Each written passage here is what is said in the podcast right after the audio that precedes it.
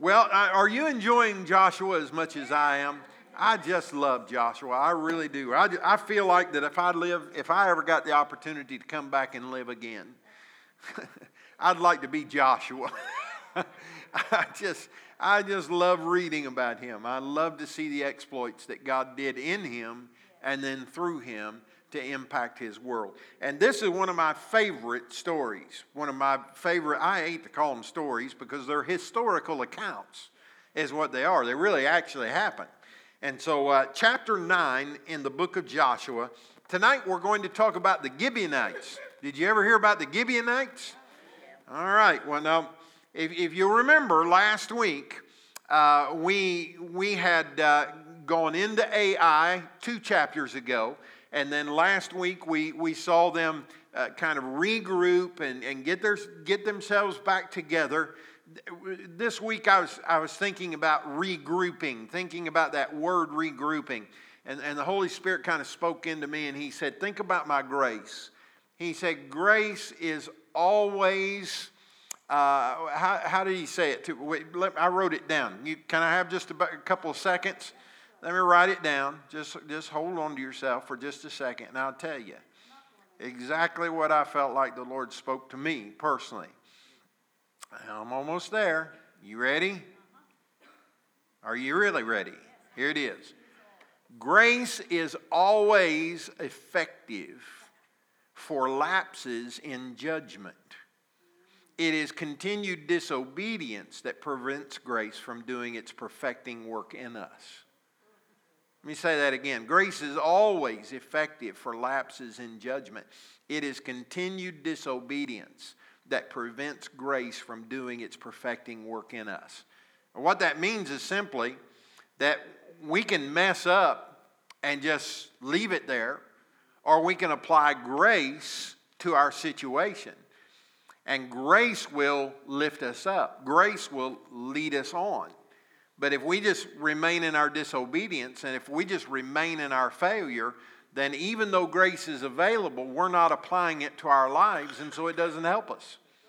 And so that, that's kind of what we see here uh, in chapter 7 and 8, where uh, they, they had this great defeat at Ai, where Ai came and chased them, killed 36 of their men, and then they had to regroup. They had to, they had to walk back into grace, and thankfully, God gave them the victory over Ai when they came back and did things God's way.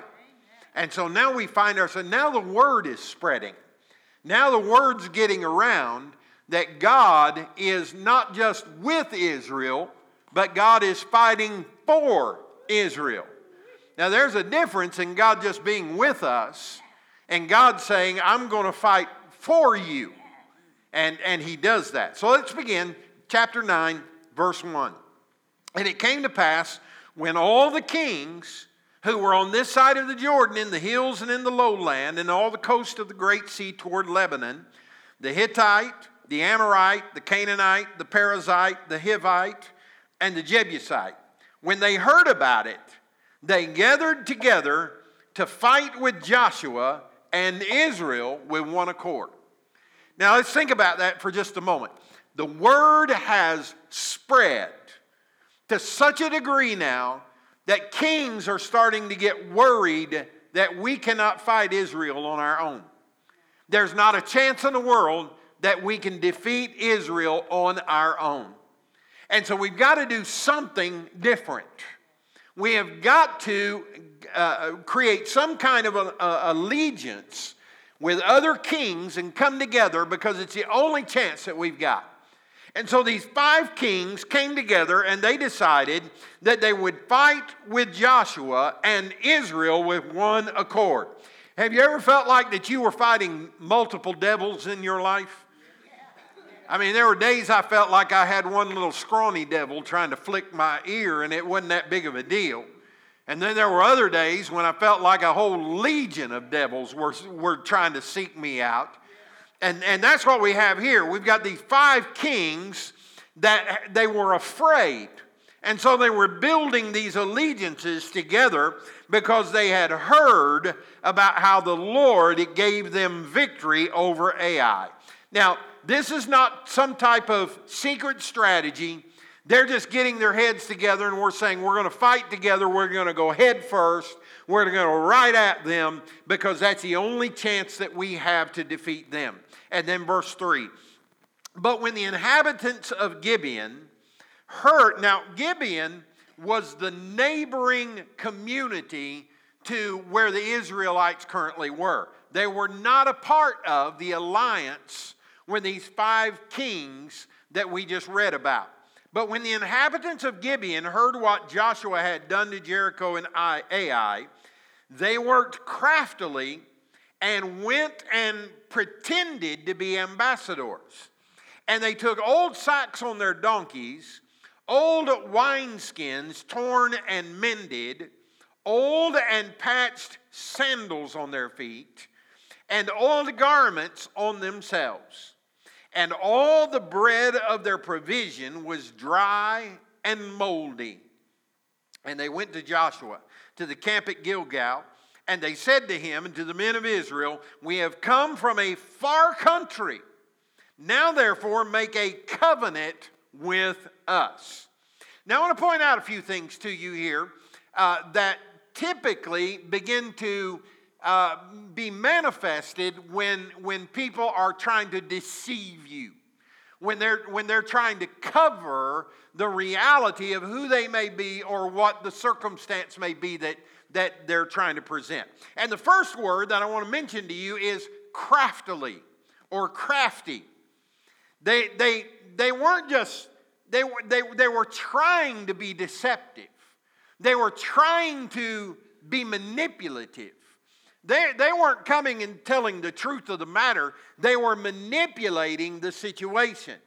And they were, they were communicating in such a way that they were trying to make the Israelites believed something that was not so. Did I just die or did you turn me down? Did you turn me down? That's okay if you did. I just didn't know if I was doing something wrong up here. Can you hear me? Everybody hear me fine? Okay, good. Good.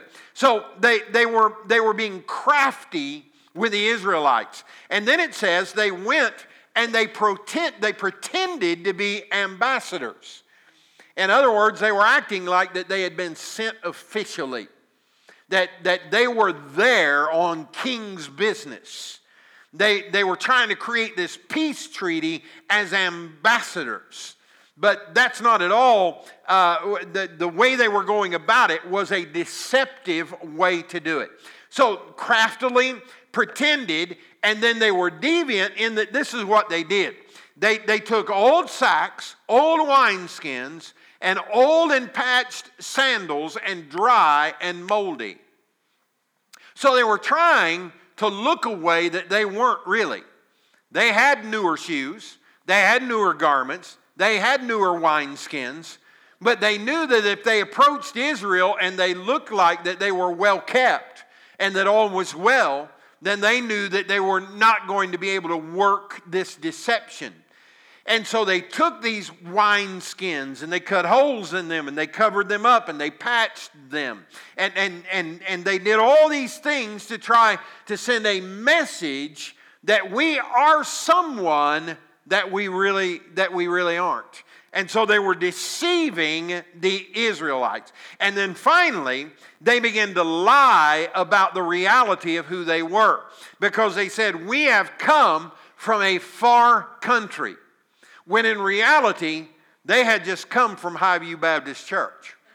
I mean, they, they just down the road, you know. They just, by the way, I got, did you see Pastor Smith preaching Sunday night?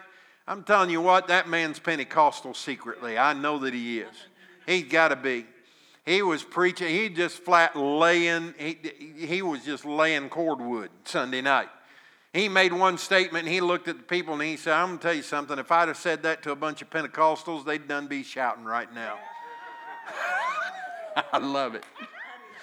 Do you know where he got his education? Church of God Pentecostal Theological Seminary, same place where I got I love to listen to him. Now, I don't want you to go into to the church down there. I just, I'm going to just watch him Sunday. That's right. Sunday night. Sunday night. Yeah, but he, he, he just, he preaching. So anyway, enough about Highview Baptist. they, they had just come from just down the street.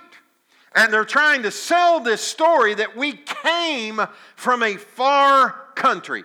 Now, let's just stop long enough to say that in life, there are going to be people who will try to make themselves out to be something that they are not. Now, let me just go ahead and tell you that there are preachers that if you if you don't use your Holy Ghost given discernment, that they know how to say all the right things at all the right times to move your emotions in such a way that it will move you to take an action that you'll later regret. I'll never forget the first, first church I ever pastored. There was a lady in the church there. She was so upset. And she came to me one day and she said, Pastor, I got this letter from this TV preacher. And if I called him and called his name, every last one of you'd know who I'm talking about.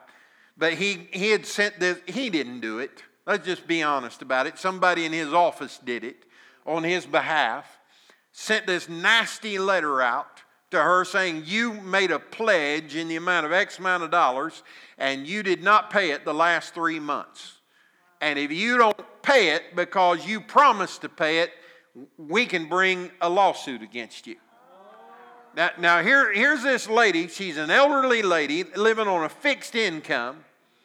And, I, and when she showed me the letter, my righteous indignation went all the way through the top. It really did. And it, it marked that individual in my mind. Because for him to allow something to go out of his ministry like that to put fear in someone's mind who had made a faithful promise but then had circumstances to come in to their life unable to fulfill it. And then to say i'm going to bring a lawsuit against you. You've got to discern and that's the reason i've said this for years that's the reason I have said that the local church is the most important relationship that you can have when it comes to growing in knowledge uh, in your relationship with Christ. Now, I'm not saying you can't get good information outside of the local church. Obviously, you can. But what I'm saying is, is that you need to keep yourself in a position and in a place where there is some accountability in place for those who are preaching and teaching and, and standing before you in leadership position. And so here they are, they're representing themselves as someone in something that they are not. And Israel is falling for it hook, line, and sinker. Let's go to verse 7. It says, Then the men of Israel said to the Hivites, Perhaps you dwell among us so, how can we make covenant with you? So, let me stop just long enough to say that statement right there was a red flag in their minds. It, it was not adding up to them that these guys were from a far country and that they had these, these uh, old shoes and old wine sacks. Something was not clicking. Their discerner was discerning and that's the reason they made that say, perhaps you dwell among us. And if you dwell among us, how can we make a covenant with you because you are one of us? Is really what they're saying. But they said to Joshua, No, we are your servants. And Joshua said to them, Who are you and where do you come from? So they said to him, From a very far country your servants have come because of the name of the Lord your God for we have heard of his fame and all that he did in Egypt and all that he did to the two kings of the Amorites who were beyond the Jordan, to Sihon, king of Heshbon, and Og, king of Bashan, who was at Ashtaroth. Therefore, our elders and all the inhabitants of our country spoke to us, saying, Take provisions with you for the journey, and go to meet them, and, they, and say to them, We are your servants. Now, therefore, make a covenant with us. This bread of ours that we took was hot for our provision from our houses on the day that we departed to come to you. They're lying, right? They're lying. But now look at it. It is dry and it is moldy. And these wineskins which we uh, filled were new. And see, they are now torn. And these our garments and our sandals have become old because of this very long journey. I, I, remember a few years back, a friend of mine got audited by the IRS. And you know, if you if you're self-employed in any way whatsoever, you you you have to keep pretty accurate records of your mileage and your expenses and all that kind of thing. And somehow he had misplaced his mileage log that he kept in his car. The way I used to always do it back in the days of pen and paper is I'd get a two year calendar or one year calendar and just leave it in the car. And if I went to go visit Sharon in the hospital, I'd write, okay, the mileage is, and then the mileage is, and you keep record, whatever. And then you turn it in and, and you have that written record. Well, he had lost his mileage log. And it came time, he's getting audited and he can't find his mileage log.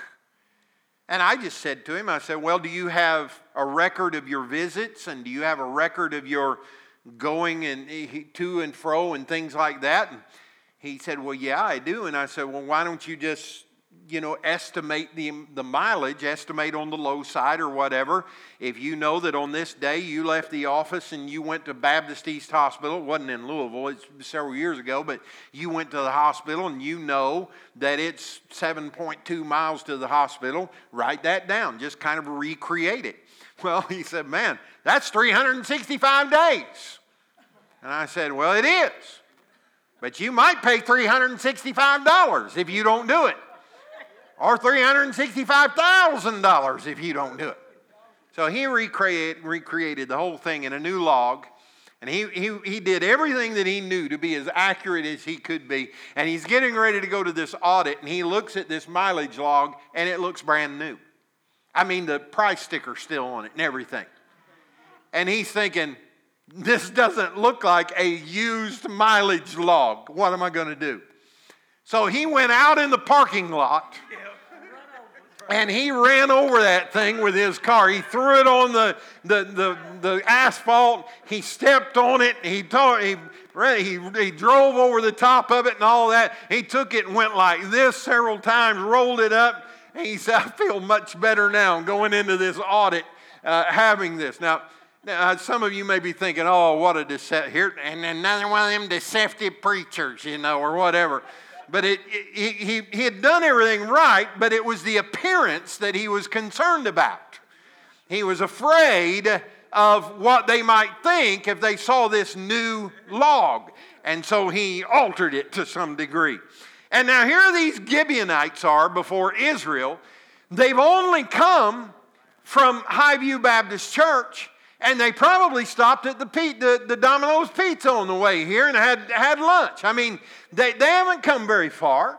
That their clothes shouldn't have been worn out. Their sandals shouldn't have been worn out. Their, their wineskin shouldn't have been worn out, but they had manipulated all of this to, to look and to re- represent something that was not true.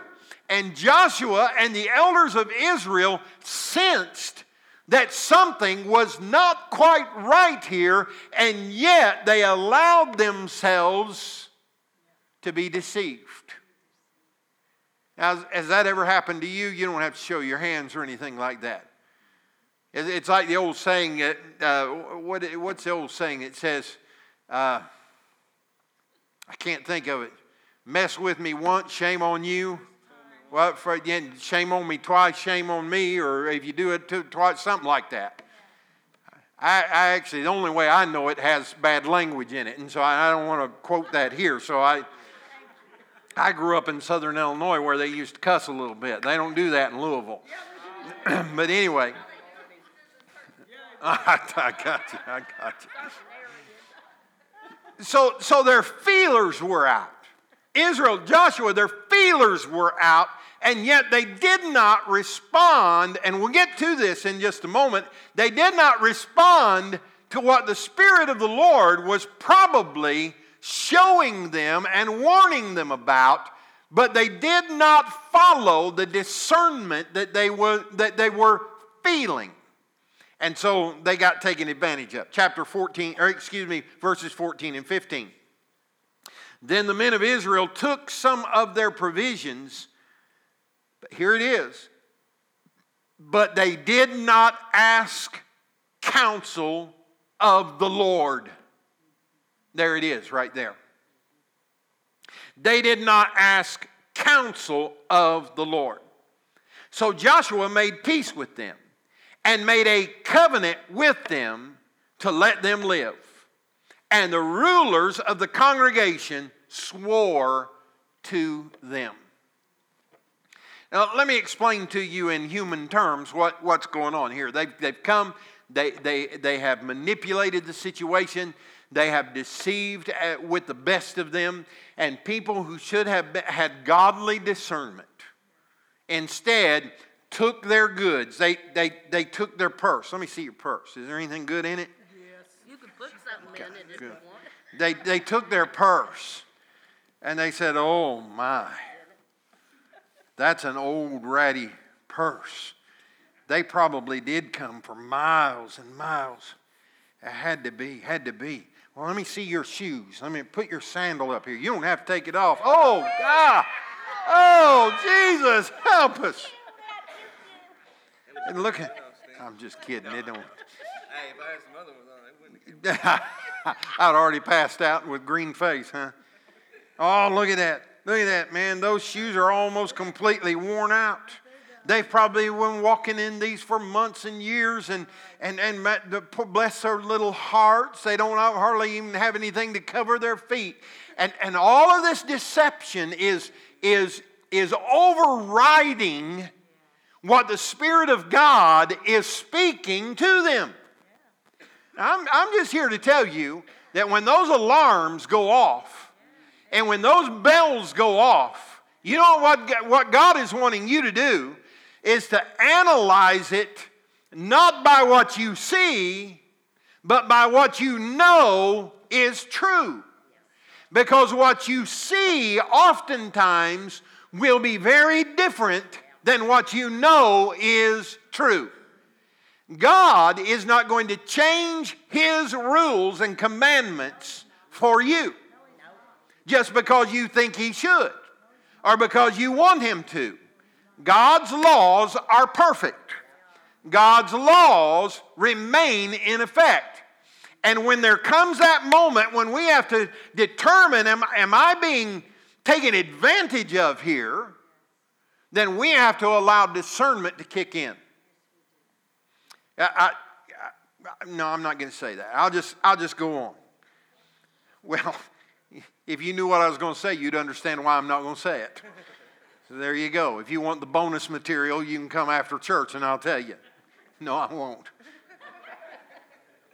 But we, we get taken advantage of, and here was, here's the reason. Because while they had the purse in their hand, and when they had the sandal in their hand, they made a decision based on what they saw rather than asking God for his opinion.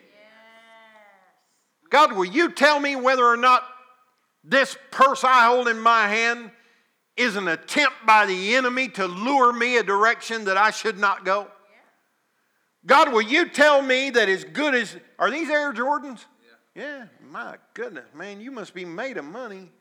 Praise God. What size are those? Oh, if there were 13s, you wouldn't have any shoes tonight. I'd be taking those things. God, what is it about? Is this, is this something that I should accept and receive? Or, or Lord, are you trying to tell me something? Can you let me know? Can you, can you give me a sense as to whether or not this is authentic or whether or not it is deception by the enemy of my soul? And that's where so many of us fall short of the glory of God. It's because we fail we fail, we fail to consult the Lord. And when we fail to consult the, the Lord, we're just shooting in the dark when it comes to making decisions. We're just shooting in the dark. Said they did not ask counsel of the Lord. You'd think they would have already learned this lesson way back at Ai.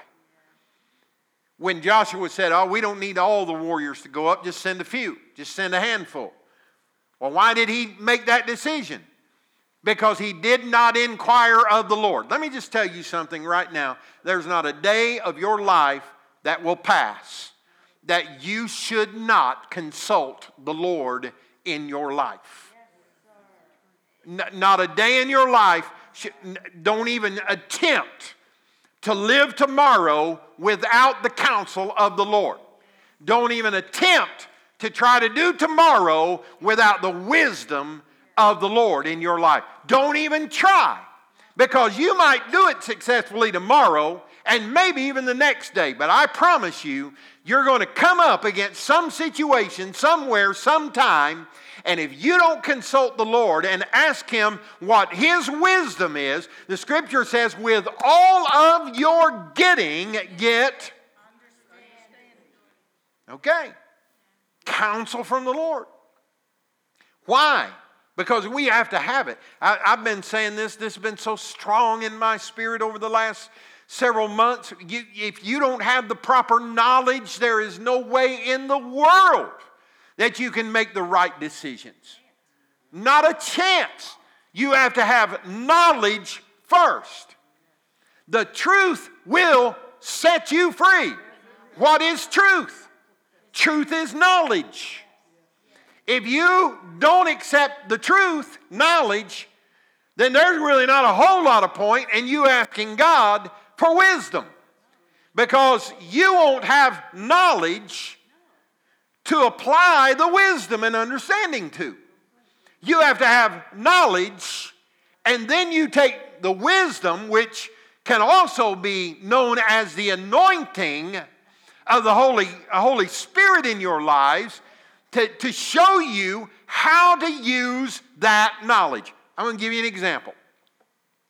Before church, I mean, we're, you guys know we're trying, we're trying to help you because we know that we're in a small building, that we've got a small sanctuary here, and the more musicians that we get, the louder it can get. We know that. We understand that. We're trying to work on that. And somebody made a donation to help us buy these little systems over here where we can take all those extra speakers out because those speakers would bounce against that wall and come right back and bounce and bounce and bounce and bounce. So we're working on it. And we had it good and it was all going good. And this past Sunday, we put those plugs in our ears and they are noise counseling, canceling earplugs, which means that when you stick that thing in your ear, you can't hear nothing except what's going in your ear from that earplug. For those of you who went to the Southern Gospel thing the other night, you saw the singers with the earbuds in their ears. And there were a few of them, they'd reach up and they'd pick that thing out of their ear because they didn't like what they were hearing in their ear. Well, we had a problem Sunday. And so we couldn't hear anything. And so we're just up there. I didn't know if I was in the key of D, C, 14 flat, or, or G minor major. I, I didn't have a clue. And my, when my wife gets frustrated, you know there's something wrong. She's over there digging them things out of her ears, and I thought she had ear mites. She said, I can't hear nothing. And so we called the guy that installed it, and I said, I said, man, we had all kinds of problems with this Sunday. Went two weeks ago, it was perfect. We could hear everything. And Sunday, we couldn't hear nothing. He said, well, two or three things you need to check, blah, blah, blah, blah. And so we came up and we made the adjustments. And we were getting this, this horrible noise in our ears that wasn't even close to praise and worship. And it was just, it was, it was, it was just crazy. And so what happened was, is there is one little button on that little box that if you would turn it one direction, you would think I'm turning the volume up instead of turning it down. But the manufacturer made this thing so that it's backwards. So if, you're, if you think you're turning it down, you're turning it up. And if you think you're turning it up, you're turning it down. And so Bill and I We're here an hour before church and we're, we're trying to do everything that he said. And finally, we made that discovery. And when we found that one button, it fixed all the problems that we were having. And so, praise God, we should be able to hear something Sunday.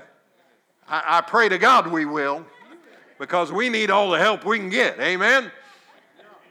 But here's what I'm trying to say we can have all the anointing and all the wisdom in the world, but that one piece of knowledge was escaping us, and because we did not have the knowledge, we could not apply the wisdom. But once we got the knowledge, the wisdom was there. The wisdom is turn it down, dummy. And when we turn it down, then we get the result that we want, but it's because we have the knowledge. And that's what I'm trying to say to you. God was trying to give them the knowledge that they were being deceived and that they were being manipulated, and yet they were living by what they saw instead of what the truth of the matter is. Because they were trying to determine the truth rather than letting God determine the truth. And so, any amount of wisdom that they might have tried to apply to the situation was not going to work. It was not going to help because knowledge and wisdom and understanding have to work together if they're going to work. So they did not ask the counsel of the Lord. And because they did not, it says Joshua made peace with them, peace with their enemy, and made a covenant with them to let them live and the rulers of the congregation swore to them as well. Now, now they're in covenant.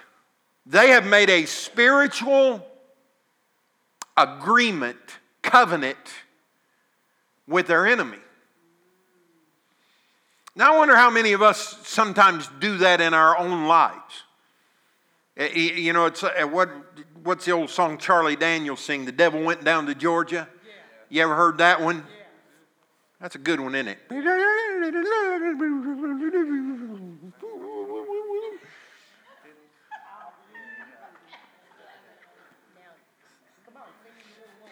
And, and in many ways, we go down to Georgia and we make covenants with situations in our lives that we should not be making. We work for employers that are involved in rackets that they shouldn't be involved with, and yet we're giving them our skills and helping them be successful. And we know, we've got the knowledge that the kinds of things that they're involved with are things that they should not be involved with. Now, I know what you're thinking. Yeah, well, I've got to have a job and I've got to eat and I've got to know what you got to do is trust God to take care of you. If you're working for an employer that you know is slim shady, you ought to start asking God to open some other doors for you. Because you don't want to be complicit in something that, that could be going on in the earth. Uh, let me give you an example of this. And, I, and you know, I don't know if you heard, you've heard this news report or not. But in America today, and, and this is not true of every, so if it, you ladies and you guys, I, you know, if you get manicures and pedicures, God bless you. I just got a pedicure the other day at the request of my wife. She said, if I have to look at your big toe one more day, she said, Will you please go and get a pedicure with me? So we went. I can't tell that much difference. My, my feet still smell the same way they did before, and they, they look about the same. But made her happy. But did you know that many, particularly in large cities and those that are located close to interstate highways, are some of the greatest proponents of human trafficking in the United States today. They go and they get these Oriental women and they bring them to the United States and they force them to work for very little and sometimes no money whatsoever. It's been proven that in many instances, the only place that they have to lay their head is in the back room of that place on a little cot that's provided for them.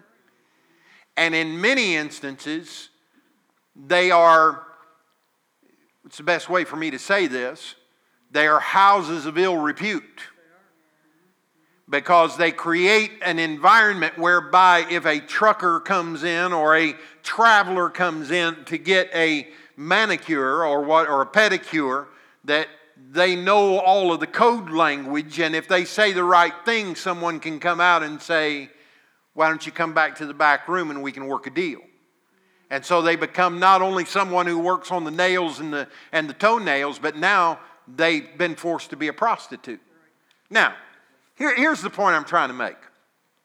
If we know that there are corporations that are involved in that kind of thing, then at some point we have to get on our face before God and say, God, how in the world could I be supportive of something like that, knowing that young ladies are being sold into slavery and being forced to do these kinds of things, and they're being supported by some of these companies and some of these corporations? So all I'm saying to you is, is that God has the ability to give us the discernment that we need and we have to use it. Because if not, we'll find ourselves in a situation like Joshua is, where God gave him, his feelers were up. He knew something wasn't right. He knew that something wasn't as it should be, and yet he set all of it aside and he ultimately made a covenant that would be revealed to him later that these people that he made covenant with just lived right around the corner and were in fact not the people that they made themselves out to be. And so now they have covenanted that we are not going to kill you. And they couldn't kill them now. Now, even though God had said, I'm, go- I'm going to give you every, every place that you step, I'm going to bring down every enemy that steps in your pathway, I'm going to take care of you. Now, they have created a situation where they are in covenant with the enemy and they cannot kill them. I, I don't have time to finish. It's 7:58, so I'm, I've stolen two or three minutes from you from time to time. I'm going to give you one of them back tonight. But next week, we're going to go further in this and we're going to talk about how that God used this poor decision by Israel to bring glory to his name later down the road. In many instances, in, in some instances, years later, the Gibeonites were known for helping the people of God and standing up for the people of God when no one else would. So, this relationship that was created out through, through deception and manipulation, God said, I'm going to redeem it and use it for my glory. Isn't that great? And He'll do it. And we'll talk about it next week. Father, thank you for your word.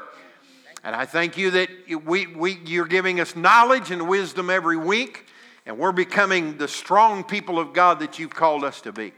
Lord, I'm thankful. And I'm thankful that even when we mess up and when we fall short of your glory and we make poor choices and poor decisions, that you are still able to turn that for our good and that everything will ultimately bring glory to your name.